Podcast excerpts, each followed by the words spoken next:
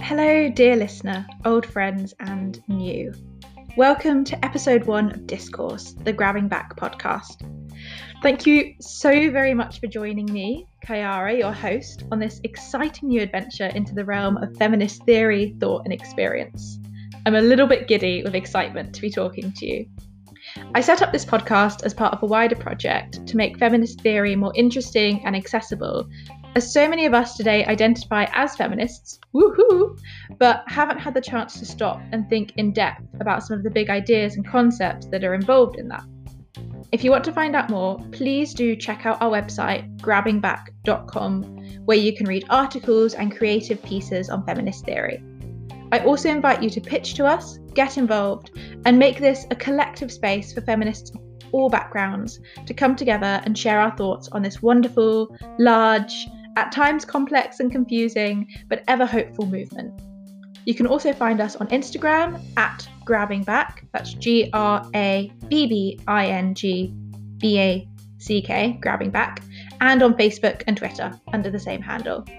This is currently a bit of a one woman band operation, so if you have any thoughts on improvements or if you'd like to get involved in any way, please DM me on any of our social media platforms or you can email me at hello at grabbingback.com. Our first episode today looks at dipping our toes into feminist theory as we chat to a young woman whose everyday activism has been such a joy for me to watch up close. Without further ado, here is our very first episode. Welcome to Discourse, the Grabbing Back podcast, talking about feminist theory, thought, and experiences. I'm absolutely delighted to have the one, the only Megan Whitlock on with us today. Megan is an English language and literature student from Oxford. She lives with her mum, her dad, her brother, and their cat in Preston in Lancashire. She's incredibly involved in the feminist scene at Oxford. And while I knew her there, she ran loads of feminist discussions and workshops for the 1980 Gender Equality Student Society. Her interests include socialism, feminism, and cats. And she is absolutely famous for her Rosie the Riveter look, where she wears a colourful, normally red bandana around her head and will just just approach you and talk to you about feminism. So thank you so much, Meg for coming in today. Thank you. Yeah. Hello. Hello. So I know you from Oxford, interesting, complex, glorious, bizarre institution that we enjoy railing at. Yeah. Yeah. Ultimate symbol of patriarchy, but also of learning, which we love. So it's mm-hmm. a bit complex. I thought to get us just into the flow of things, to make it interesting, we could start with a little lightning round of questions. Ooh, exciting. Is that okay? Yes, that's more than fine. Oh, brilliant. Okay. So are you ready? I'm ready as I'll ever be. Okay. I'll count you in. Three, two, one. Favorite era of feminist writing? Oh, um, I'm inclined to say in the 60s for no particular reason. Great. Top feminist icon? Angela Davis. Oh, Does that count? One. Yes. Area of feminism we need to improve on most? I would say, uh, including trans women in feminism and all that sort of stuff. Yep. Brilliant. Feminist you'd most want to interview? I don't know, you? oh. moving quickly on. Mm-hmm. Three words to describe the feminism of the future inclusive, fun, uh, revolutionary. Amazing. Favorite thing about the feminist movement? I think the way that we are currently trying to adapt and include more people, and the way that you can chat and have this sort of discourse, oh. which is nice. And favourite piece of feminist fiction? Ooh, Girl, Woman, Other, does that count? Oh, that definitely counts. Yeah. I say this someone who's not book. read it, but Oh, it's so, so amazing. Things. You need to read it, yes. on the bookshelf, quite literally on the bookshelf, with about I think about 20 others. Ah, oh, amazing. There's so many things in there that I think I want to dig into in the rest of our conversation. Mm-hmm. But thanks for getting it going. Also, Angela Davis. I mean, I know that the term feminist icon is really problematic because we don't want to focus on an individual and we're a movement and we're mm-hmm. collective mm-hmm. and all of the things. But also, if you did have to pick anyone, what a woman. I, mm, oh, she's just incredible. I was listening to one of her talks over lockdown, which was just amazing. And oh, she was so fascinating. Mm. Yeah. Okay. Well, let's start with with the very beginning, a very good place to start. I guess something that would just open up our conversation a lot would be to ask you if you attribute your feminism to any particular aspect of your identity or to any particular part of your growing up experience. Mm-hmm. I would say the main thing for me is all the women who were in no, never mind. Bleh, bleh, I can't speak. Brilliant all the women. All the women. Yeah. I just love. I mean, that women. is too what I attribute my feminism to. Is just all the women. Yeah, I'm like, here you go. It's for you. Let's advance mm-hmm. some rights. Yeah, it was your grandma. It was your great grandma Peg. yeah, your great grandma Peg. It was all the kind mom, of women in my family. So I was really lucky that I had a fabulous great grandma Peg who really passed that down to my nan. All this kind of liberal, independent thinking. Who passed that down to my mum and my auntie and my cousin Alex. And I have been surrounded by all these women from a very early age, and it's just great to be in an environment where from the get go, I was told, you know, the world's yours to take. And having all these women who are so strong and have done so much incredible stuff, like around me, and being able to meet up with them, chat with them, usually over a bottle of wine, about our experiences, about just life, and having them as examples has really kind of taught me, you know, the power of women when we get together collectively and we work together. And it's just been a really nice, positive environment to grow up around. And I think that's definitely where a lot of my feminism comes from. Nice. So, would your great grandma Peg have self described as a feminist? I would like to think so, yeah. From all the things, so she died when I was about three, four, but from everything all my family have told me, I even have a tattoo in sort of honor of her matching with my mum. That's how kind of close knit we are. It's a little feather, kind of um, soppy, but she used to tell my mum that if you see a white feather, it's like an angel looking out for you. And then my mum always used to tell me that if you see a white feather, it's your grandma Peg looking out for you. So I have it on my wrist, matching with my mum. Yeah. And your grandma, what's your grandma's name? Um, her name was Agnes. Um, my nan's name is Sylvia. Mm-hmm. Nan, yep. sorry, yeah. Um, so would would your nan identify as a feminist? Oh, definitely, definitely, yeah. my nan is great. So um, she's one of those women that she's already really, really with it. she's down with the kids, you can chat to her about anything and she's willing to chat with you about it and she tells you all these incredible stories about what her life was like growing up in the north back then and how she's overcome so much stuff as a sort of working woman and raising again my auntie and my mum which must have been challenging for her. And she's just really really inspirational and it's great that she can kind of chat with me and my cousin and we can have these discussions about modern feminism and compare it to her sort of experiences. It's just great. Yeah that sounds amazing. Mm-hmm. that sounds like a beautiful relationship that you've got going on there. I take it your mum and your auntie were quite rebellious. Oh definitely definitely. Nice. I know that being northern mm-hmm. really big part of your identity as well. Does that intersect with your feminism? I would say definitely in the same way that I think other issues intersect because feminism can never be like an isolated thing. Your feminism is a culmination of all the different aspects of your identity. And I definitely think, again, the same way that class will always play into feminism, the same way that kind of your regionality will always play into it, because that's where your experiences lie. And I think, particularly because socialism plays into my feminism quite a bit because that's where I am politically aligned. And I think there's a big, big intersect with northerness and socialism that means it's kind of impossible to separate that from the feminism if that makes sense. So if i identify as a socialist feminist northern will automatically come into that as part of the big sort of socialist umbrella.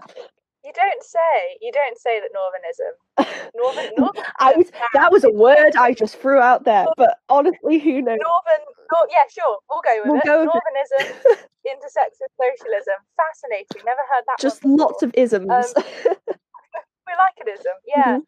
Um, Northernness, that? that's it. Northernness, that's it. Yeah, mm-hmm. can we unpack that idea of why, just why that is a brief, maybe a history 101? Um, so I think socialism is arguing for sort of uh, more equal opportunities for everyone. And I think one of the things this pandemic, if nothing else, has foregrounded is that the north south divide is very much there and its prominence.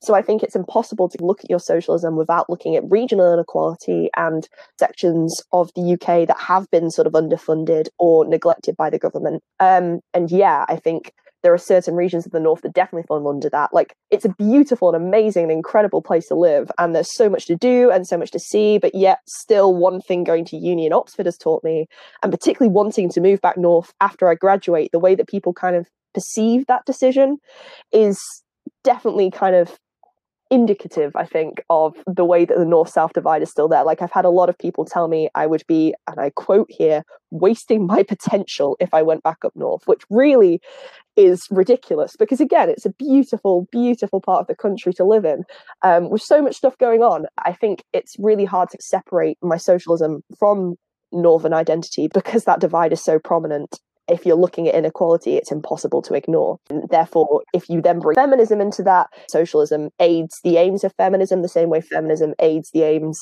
of socialism. So uh, they all kind of intersect in a nice, messy Venn diagram. Yeah, yeah. No, no, I definitely see that, especially when we're talking about inequality. Mm-hmm. To throw a, a, slightly spicy question out there and very much playing mm-hmm. devil's advocate, mm-hmm. do you think that Margaret Thatcher being the first female prime minister. Oh, Kayara. considered feminist. So, my problem with this, I think, is the same problem I have with a lot of things. So, representation is massively important. It's hugely important, and it is. It's a landmark that she was a woman and able to be prime minister. But I think the problem is is when you class representation as the solution to all problems because it's not just because you have kind of representation in a certain area be that government or whatever doesn't mean that person is automatically going to do a good thing or is going to kind of you know advocate for the cause you have to look at i mean i say this as a a, a labor uh, supporting person though again on the fence about that about the moment but yeah you have to kind of look again at sort of we had Theresa May in the government, and look what she did. We've got Priti Patel at the moment, who is uh, deporting people left, right, and centre. You just have to look at that and see again, just because you have representation in a place, that doesn't automatically mean that you have achieved equality, that you are achieving a fairer society. So, whilst it's incredibly important, I think a lot of people tend to use it, particularly this cover- current government, not to be too spicy, um, is using it as kind of a mask to be like, well, we can't be racist or we can't be doing this because we've got these people in government. And that is kind of being used as a mask to hide more malicious policies, I think. And the same goes for Maggie Thatcher. And the fact that you can acknowledge that it's incredible that someone like her could have been prime minister, you can acknowledge that it's incredible you can have a woman as prime minister. And that's really, really important and long overdue but you can still kind of say that doesn't solve the problem though and actually it made a lot of things worse yeah she broke barriers as an individual mm.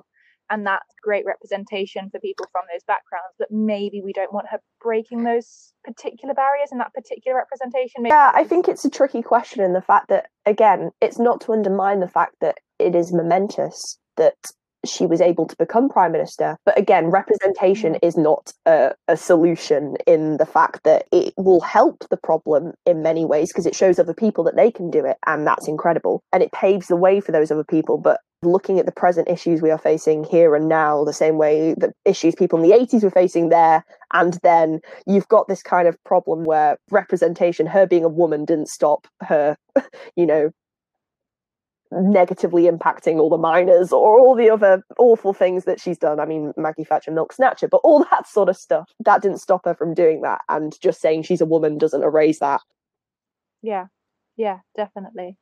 Um, I had something to add in there, but you know, it's gone out of my head, and it was probably just agreeing with you. So, slight bit of a gear mm-hmm. change. Then we've talked a bit about your lived experience of feminism. We've talked a bit about our ideas in mm-hmm. general. Mm-hmm about feminism and about representation, but thinking about the way that you developed your thought, thinking about other texts and how we engage with feminism in that mm-hmm. way. What feminist texts would you say have had a big impact on you? I think it's really interesting because I'd always identified as a feminist, and it was always a huge part of my identity, as my family and friends who have had to listen to me drone on about it would definitely say. But I think it wasn't until I came to university and started reading more about feminism and different feminist theories as part of my degree as side texts text accompany that and also getting involved in the 1980 stuff and the events there so that was when i started reading more texts like um, audre lorde which again i know you are a yeah. big fan yeah the master's tools Love and all that sort of stuff and also just mm. to say could you explain what 1980 is? Yeah, so um, the 1980 Society is Merton's feminist society, Merton being the Oxford College that me and Kyara were at. We have this feminist society that I think was set up by Emily Capstick, wasn't it? And you were a part of it at the start. Yeah, so me and a friend, Olivia Tan, and a couple of others took over the helm of that. Got to host all sorts of different events, having discussion groups, having film nights, all this sort of stuff. And there was loads of chance to kind of talk about theory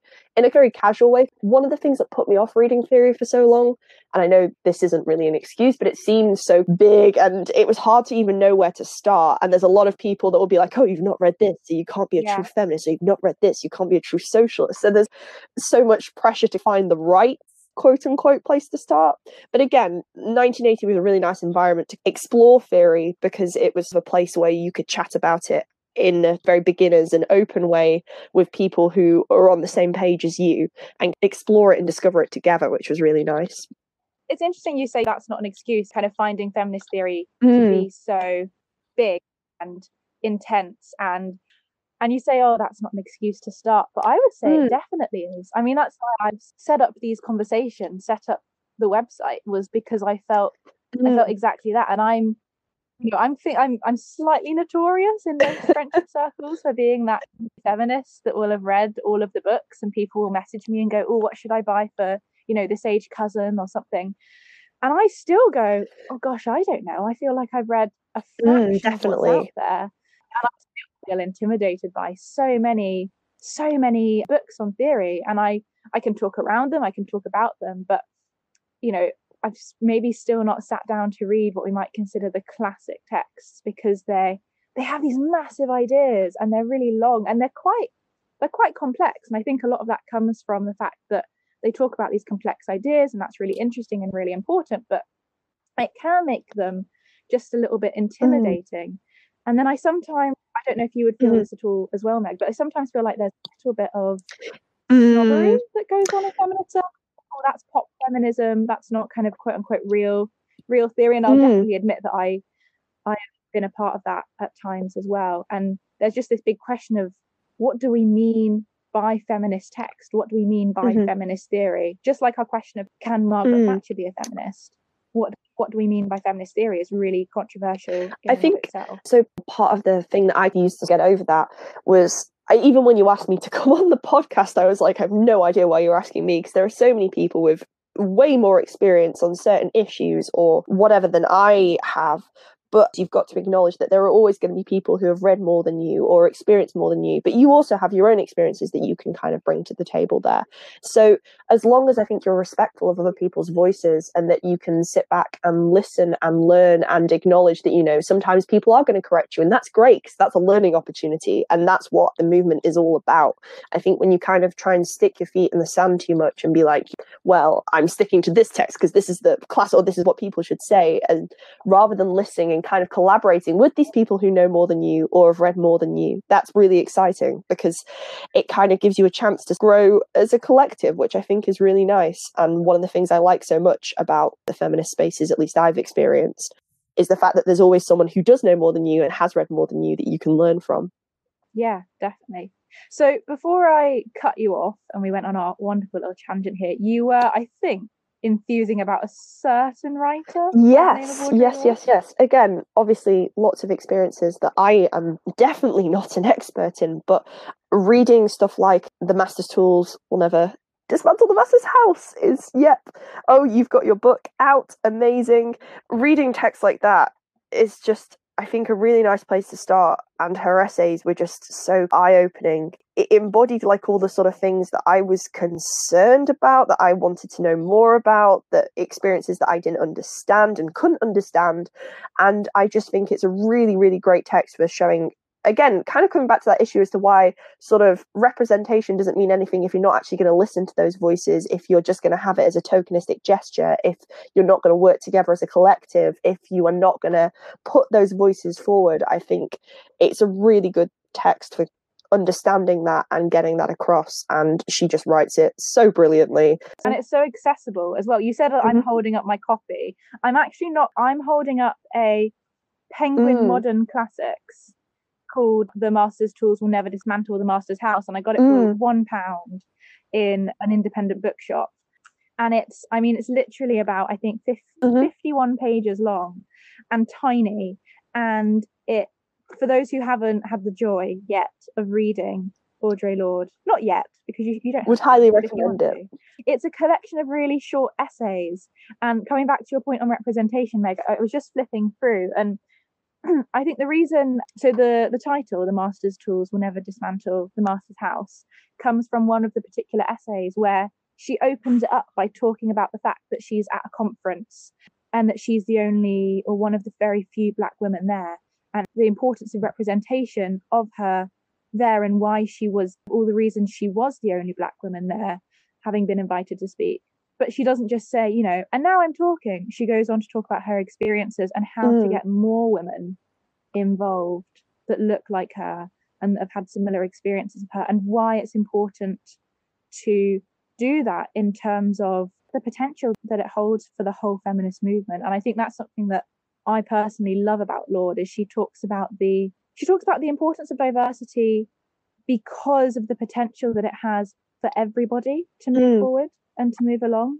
And I think that's a really beautiful thing that she brings to the to the conversation. And I think it's only when you start doing that too you can start listening to people as well. Because I think one of the issues we have, I think, again coming back to that problem of representation, is so using the sort of Margaret Thatcher kind of example, you'd look at a woman prime minister and you see them as a woman prime minister and therefore you kind of talk about them through the lens of oh this is a woman prime minister as opposed to them being able to look at her holistically as an individual with again in this case lots of flaws and lots of things wrong. And that uh, her identity can sometimes erase the kind of full picture there. The same way i think we have that in lots of different subsects in feminism and the fact that when you use representation only as a token. You're only you're shoeboxing someone into an identity which whilst it's important to kind of have that sort of intersectionality because your identity is inseparable from your sort of feminism it's the idea that we shouldn't just be having representation as sort of a token or asking people to just talk about their experience as an identity.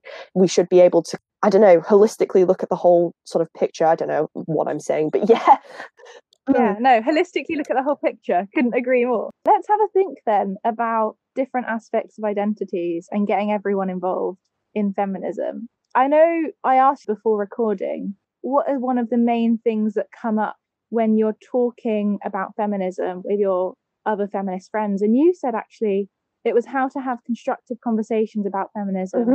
with your guy friends and how to make that accessible, interesting, engaging. And you mentioned that that's something that you you really want to get guys involved, but you're not sure how to hit yeah so it's been a question i've been kind of preoccupied with a lot recently because quite a lot of my closest friends are men. Don't really know how that happened. It just sort of naturally fell that way. But one of the biggest sort of things i noticed and was the only kind of way sometimes you can get people to realize how bad gender equality still is in this country sometimes is to frame it through here's how patriarchy and sexism negatively impacts you as a man as a and that's the main pathway I've used to kind of engage with male friends when talking about sexism and stuff. And that's the most effective one. And I don't really know how I feel about the fact that it's quite hard sometimes to get male friends to engage in feminism unless you frame it through a lens of here's how it negatively impacts you as a man. And I don't know, it comes back to that sort of like meme, you know, I don't know how to explain to you that you should care about other people. And a, a, lot of them don't mean it like that at all. They're all absolutely lovely, lovely people. If you're listening to this and think I'm calling you out, it's probably not you. Anyway, yeah.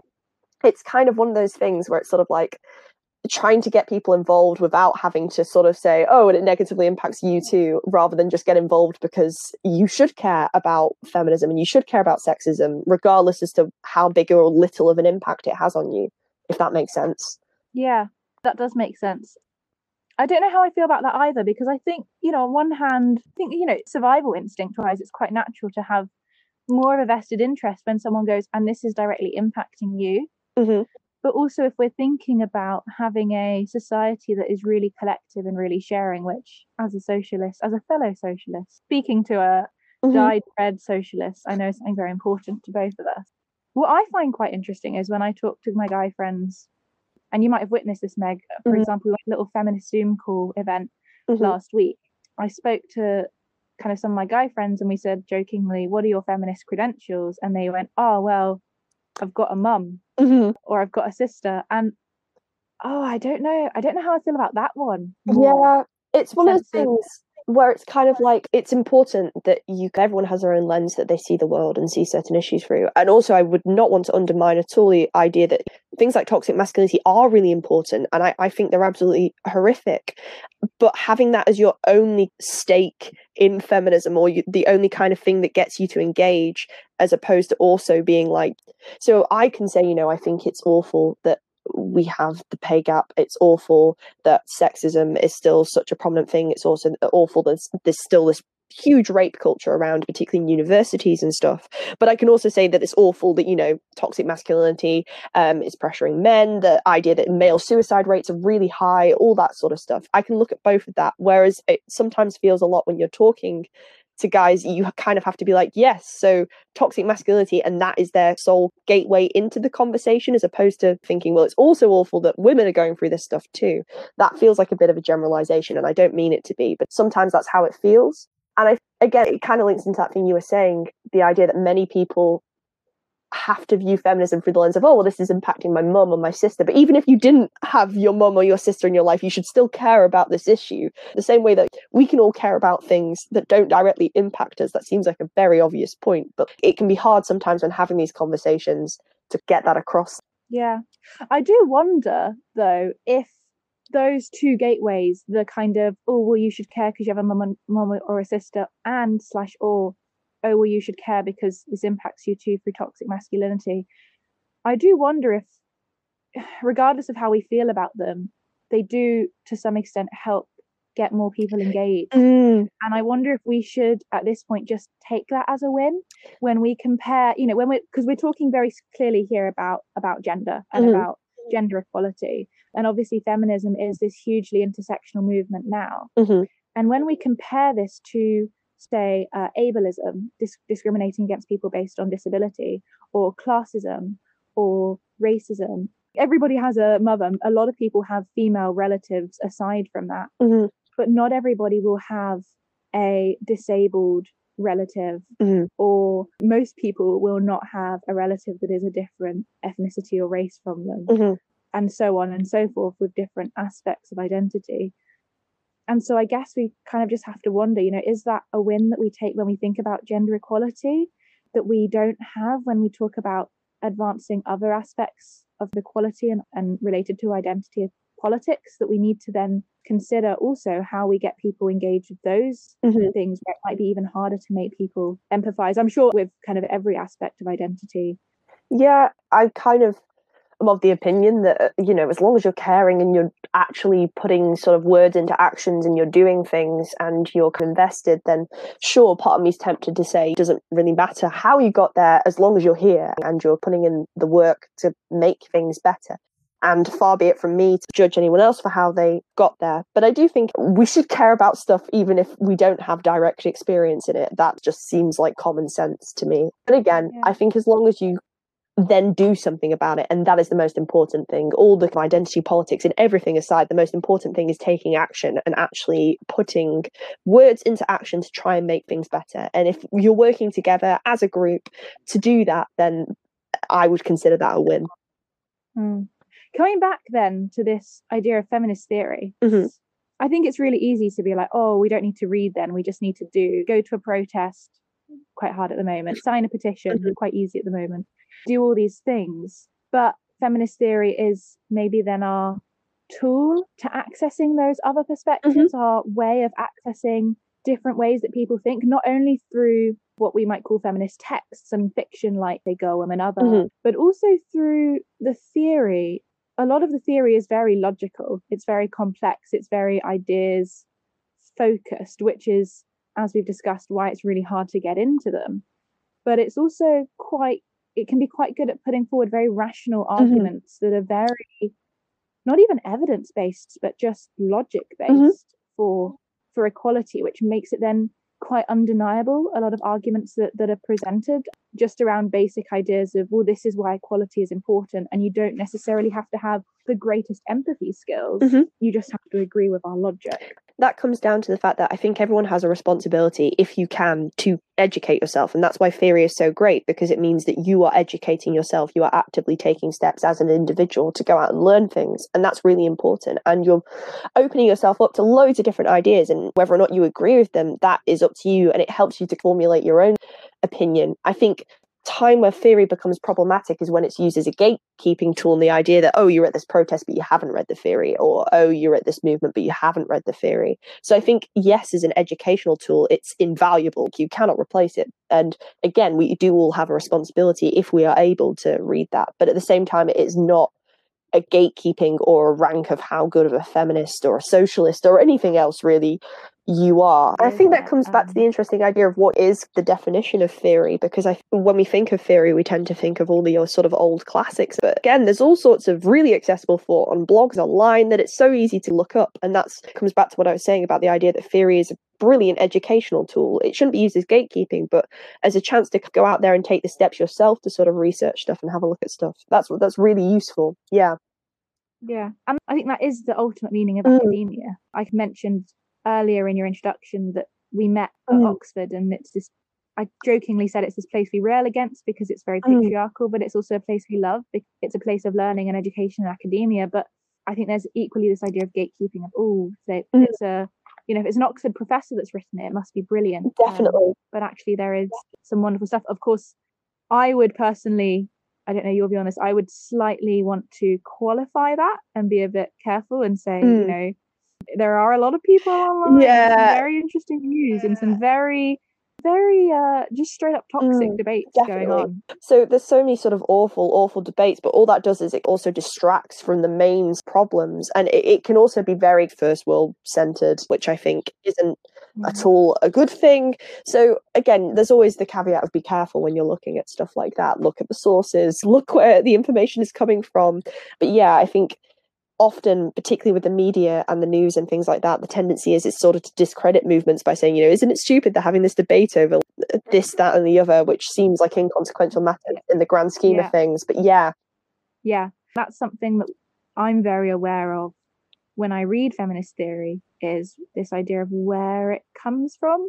And most of it does come from the US and the UK mm. and wanting to find some more feminist theory. And actually, having said, oh, we can just research it, it actually it can be quite hard to find mm-hmm. some text. One thing I particularly wanted to learn about was South American feminism.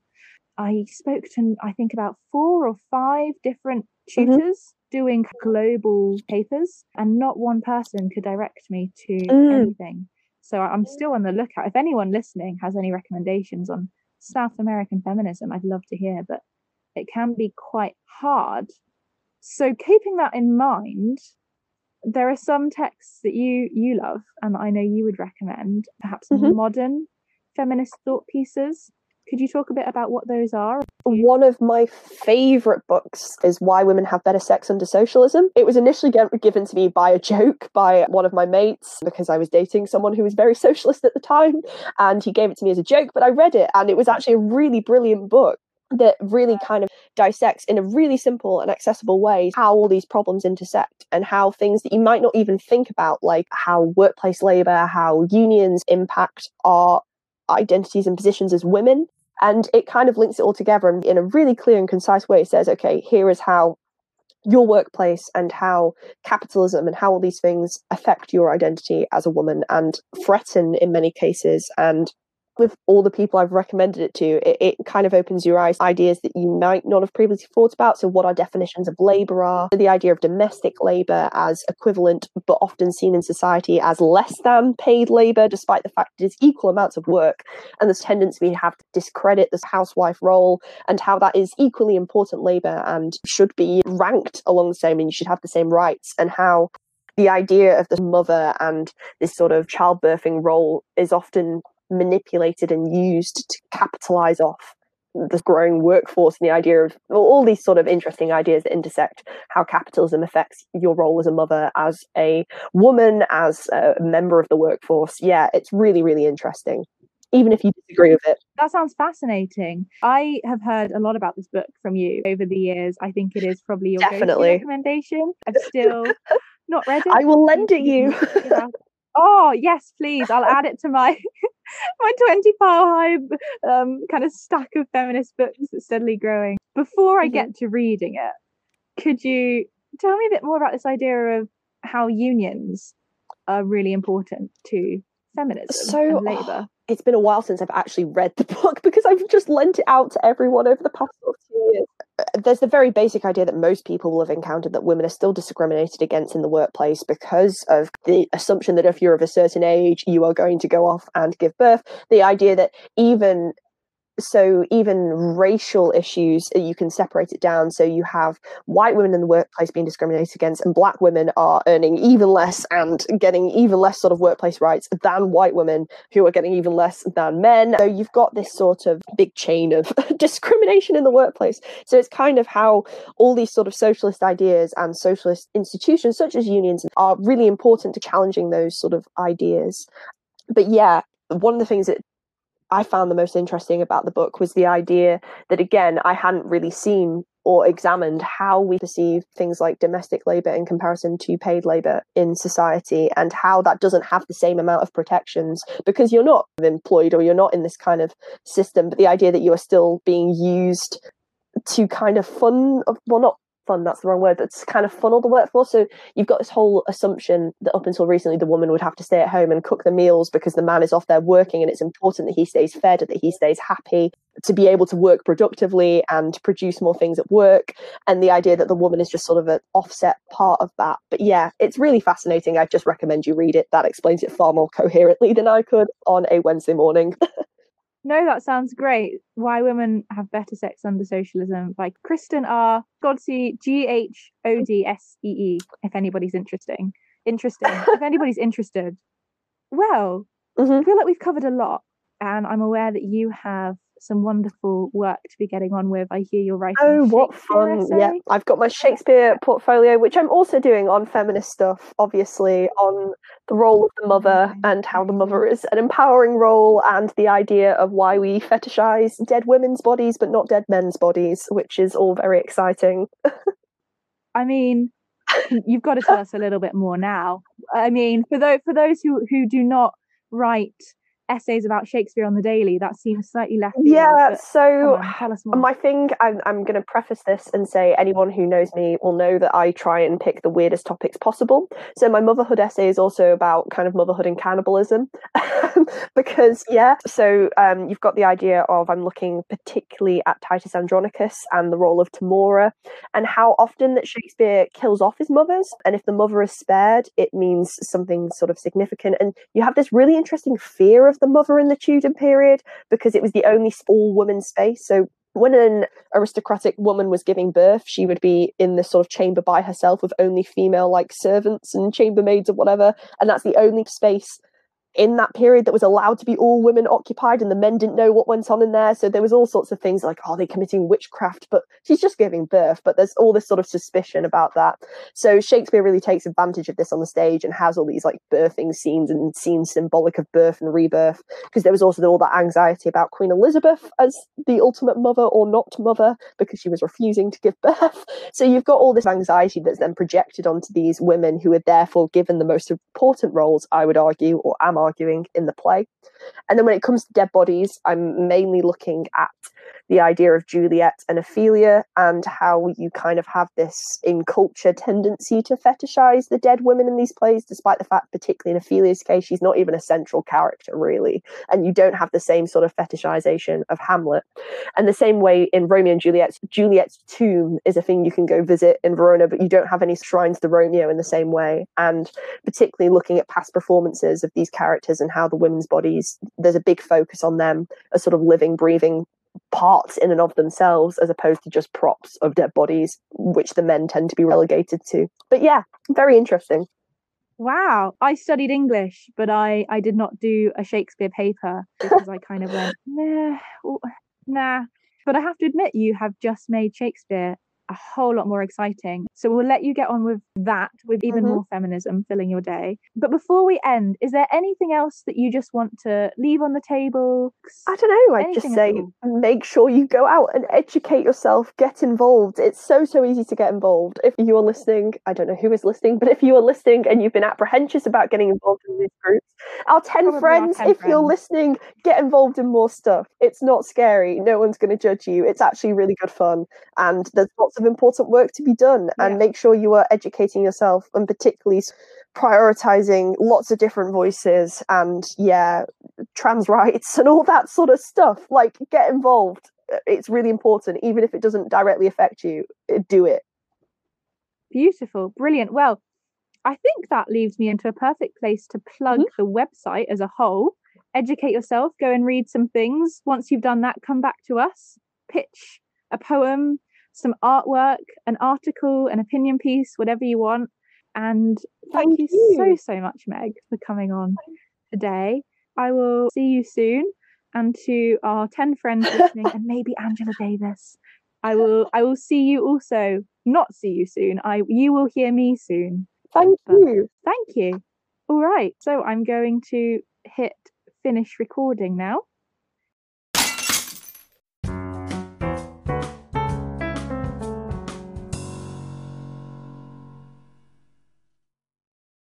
I don't know, something about, you know, feeding children or not kicking cats when they're dying on the street or something, you know, something that's like a basic thing that we just should do.